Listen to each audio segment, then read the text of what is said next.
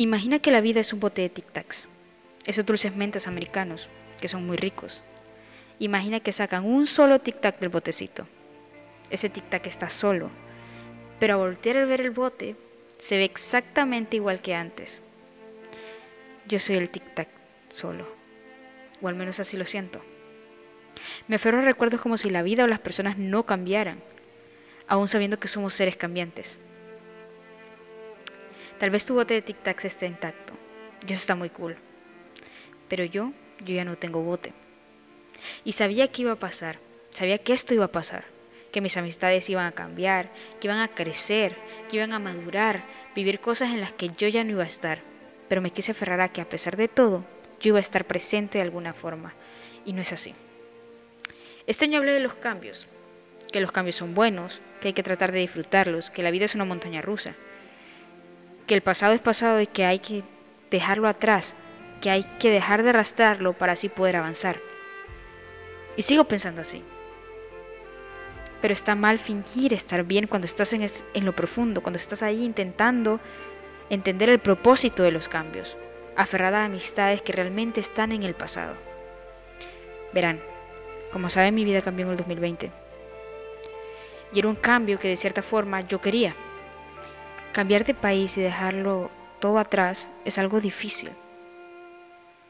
Es difícil ver cómo todo sigue igual entre tus amigos, pero saber que ya no eres parte. Ver cómo cambian la foto del grupo y ya no estás ahí. Ver desde afuera el bote de tic-tacs. Verlos a todos juntos, conviviendo mientras tú estás ahí, afuera, solo.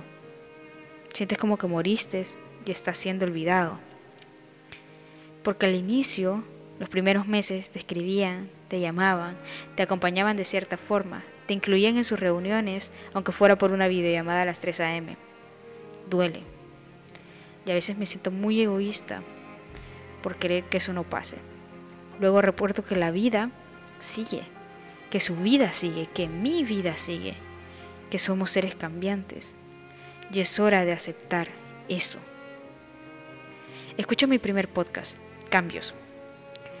Y saben, lloro, lloro, porque el cambio no es solo vivir en un lugar nuevo, es adaptarse a nuevas cosas, es ponerte una armadura y aguantar los golpes de algunas personas porque creen que estás invadiendo su país. Sabes que no perteneces a donde estás y personas te golpean recordándote que no perteneces es aprender y sentirte solo aunque tengas familia. Es entender que no vas a recibir un abrazo de tus amigos cuando estés mal y mucho menos van a pasar por ti cuando no asistas a las reuniones.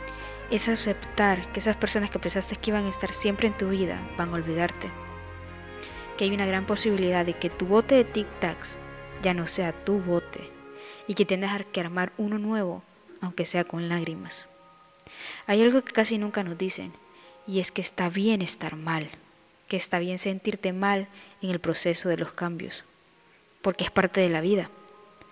Cada día que despierto, despierto intentando entender el propósito de tanto cambio, intentando disfrutarlo, intentando no sentirme sola en este gran país, intentando decirle a la Ale de 8 años que vive en mí que vamos a cumplir cada sueño loco, intentando sentirme bien en el proceso. Cada día intento, intento, intento, días con lágrimas, días con enojo, días con sonrisas. Cada día intento ver el lado positivo. Intento hacer nuevos amigos. Intento abrazar este cambio. Llevo dos años intentando y no pienso rendirme. Yo no sé cómo está tu bote de tic-tacs. No sé qué cambio o proceso estás pasando. No sé si estás terminando este año con amigos, con familia o solo.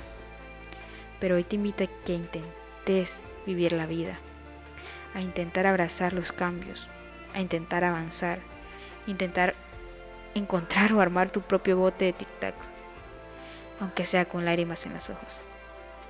2022 está a la vuelta de la esquina. Esperamos que sea un buen año y que ya no seamos más el tic-tac solo.